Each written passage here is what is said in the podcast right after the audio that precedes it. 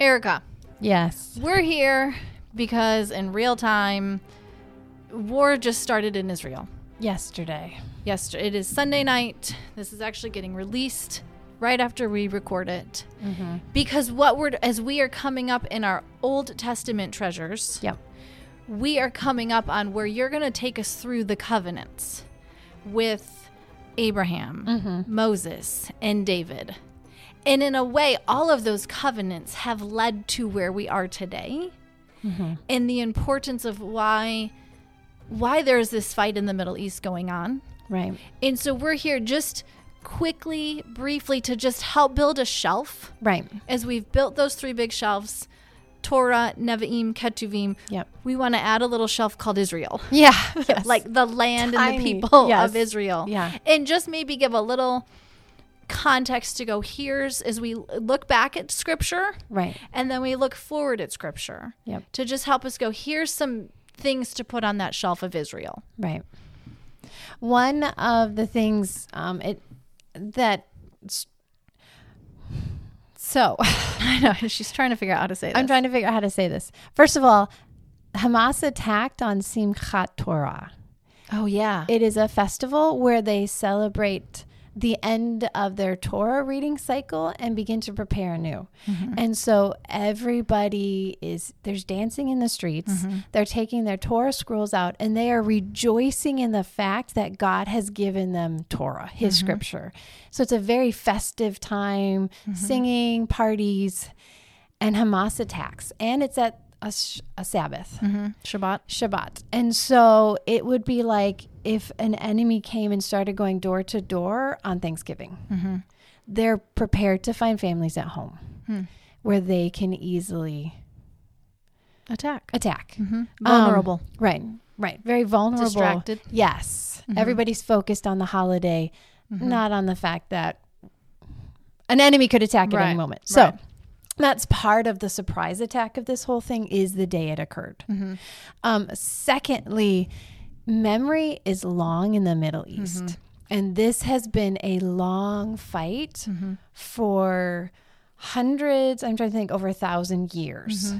That groups of people have been fighting over the land of Israel, specifically Israel and other groups have been fighting. Right. And at this point, Israel has basically been surrounded by neighbors that there's a tenuous Animosity. there's a lot of animosity back and forth.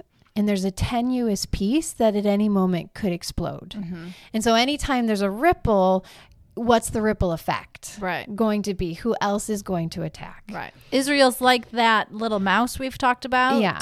And the big cats. Our surrounding. We've it. talked about Egypt and Yeah. Assyria and Babylon, and Israel's always that tiny little cat, that little mouse nation. Right. And you go, okay, if all the cats join together, Right. what's going to happen? There's some cats and some big mice that surround them. Yes. So, and the desire is always to wipe Israel off the map. They are fighting for their lives, literally. Which we've seen that when we studied Esther. Right. Yes. You saw that in yes. with Hitler. Because one thing we're going to learn as we go through the covenants over these next few weeks is God has made a promise to Abraham and to the nation of Israel to use them.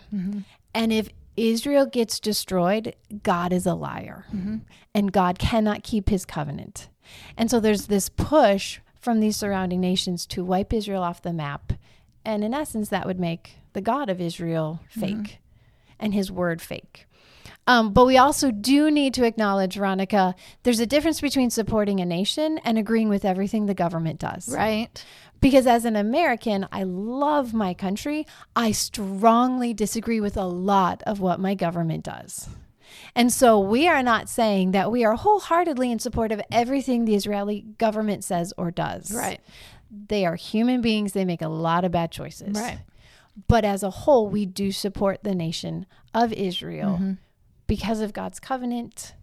Uh, as we're going to talk about in the next few weeks, listen to those podcasts. That will help explain the covenants and why this is so important. Because I believe, based on the covenants, Israel needs to be around at the end. Right. And I do believe that final battle, uh, Ezekiel talks about, Revelation talks about, will happen in the land of Israel. And so anytime there's rumbling in Israel, everybody jumps and goes, Is this it? Right. Is this the final battle? Is this the beginning of the end? Right.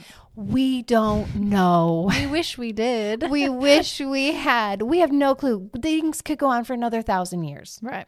We don't know what God is doing Right. and his timetable. But we do know when God says it's done, that final battle will take place in Israel. And we know that we are looking for the son of David Yes. to come back and reign and to bring that peace. Yes.